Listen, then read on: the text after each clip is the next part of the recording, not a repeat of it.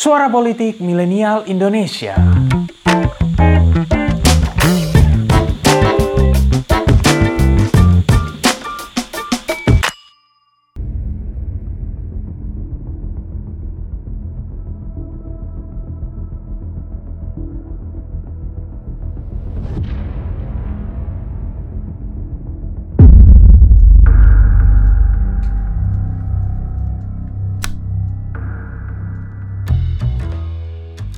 Perkenalkan, Soltevskaya Bratva, sebuah kelompok kriminal terorganisir or mafia asal Rusia yang disebut sebagai mafia terbesar di dunia, mengalahkan Yakuza Jepang serta kartel Sinaloa Meksiko dalam hal pendapatan secara keseluruhan.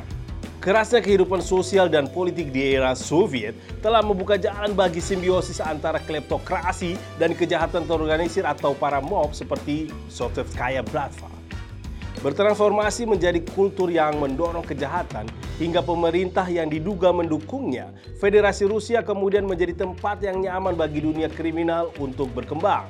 Menariknya, Soltevskaya Bratva disebut-sebut turut ambil peran dalam konflik Rusia-Ukraina yang masih berlangsung hingga saat ini. Bahkan, kelompok yang juga beroperasi hingga ke Ukraina Timur dan berkolaborasi dengan para mafia lokal lain ini ditenggarai menginginkan kemenangan bagi Putin. Apakah benar? Well, inilah Soltevskaya Bratva, mob penyokong Putin di Ukraina.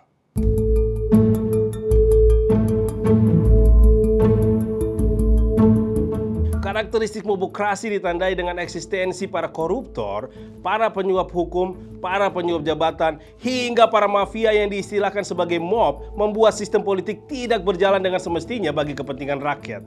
Dan para mob kerap memiliki pertalian yang saling menguntungkan dengan penguasa dalam sebuah ekosistem mobokrasi. Itulah yang juga terjadi kepada Solzhenitsyn Bratva Kelompok ini terbentuk menjelang kejatuhan Uni Soviet dan dimotori oleh Sergei Mikhailov, seorang mantan pelayan yang pernah menjalani hukuman penjara karena penipuan. Berbasis di distrik Zonsevo, Moskow, mob ini merekrut pengangguran lokal, para pemuda agresif sebagai para juridnya, dan juga memanfaatkan koneksi dengan penegak hukum untuk meningkatkan reputasi mereka.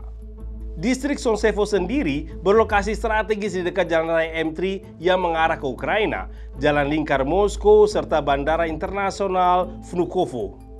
Mengontrol akses strategis itu, Solzhenitsyn Bratva menjelma menjadi kelompok yang jadi aktor utama bisnis impor ilegal, pemerasan, penyelundupan, narkoba, pembunuhan berencana, pencucian uang, hingga perdagangan bahan nuklir yang sangat sadis. Diane McElvina Davis dalam Gangs and Gulans, How Vladimir Putin Utilized Organized Crime to Power His Mafia State, menyebut kelompok ini memiliki relasi dengan elit Rusia dalam simbiosis yang cukup unik.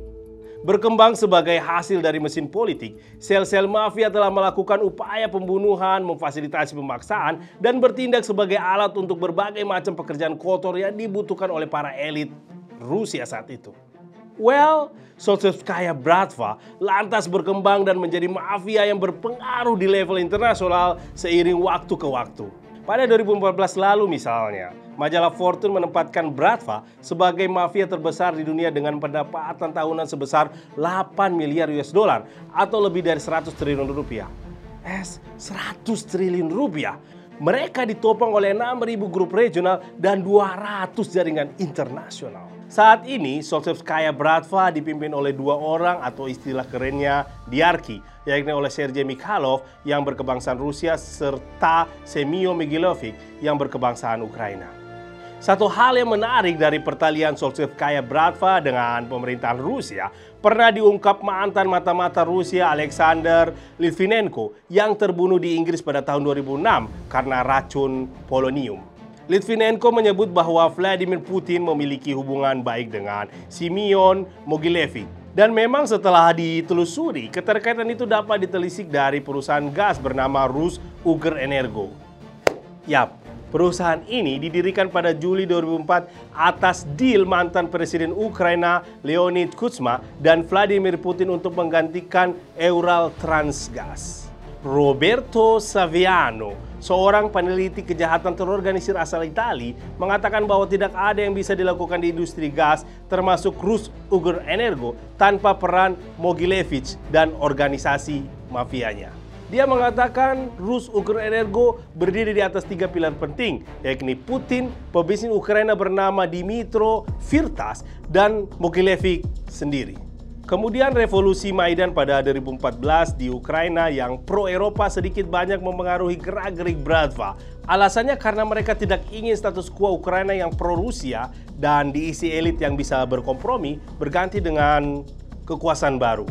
Hal itu kemudian ditunjukkan dengan sejumlah intimidasi yang tercatat dilakukan anggota Solzhenskaya Bratva terhadap demonstran pro-Eropa di Ukraina sepanjang tahun 2014. Bahkan jejaring Bratva pro-Rusia di Ukraina Timur ditenggarai turut serta dalam perang di Donbas di tahun yang sama. Ini mungkin jadi sisi lain dari konflik yang terjadi di Ukraina. Nah, lalu bagaimana menurut kalian? Percayakah kalian bahwa di balik setiap konflik ada mafianya? Berikan pendapatmu. Terima kasih telah mendengarkan episode kali ini. Nantikan episode-episode selanjutnya dan jangan lupa untuk kunjungi pinterpolitik.com untuk dapatkan informasi seputar fenomena politik di Indonesia. See you next time and bye-bye.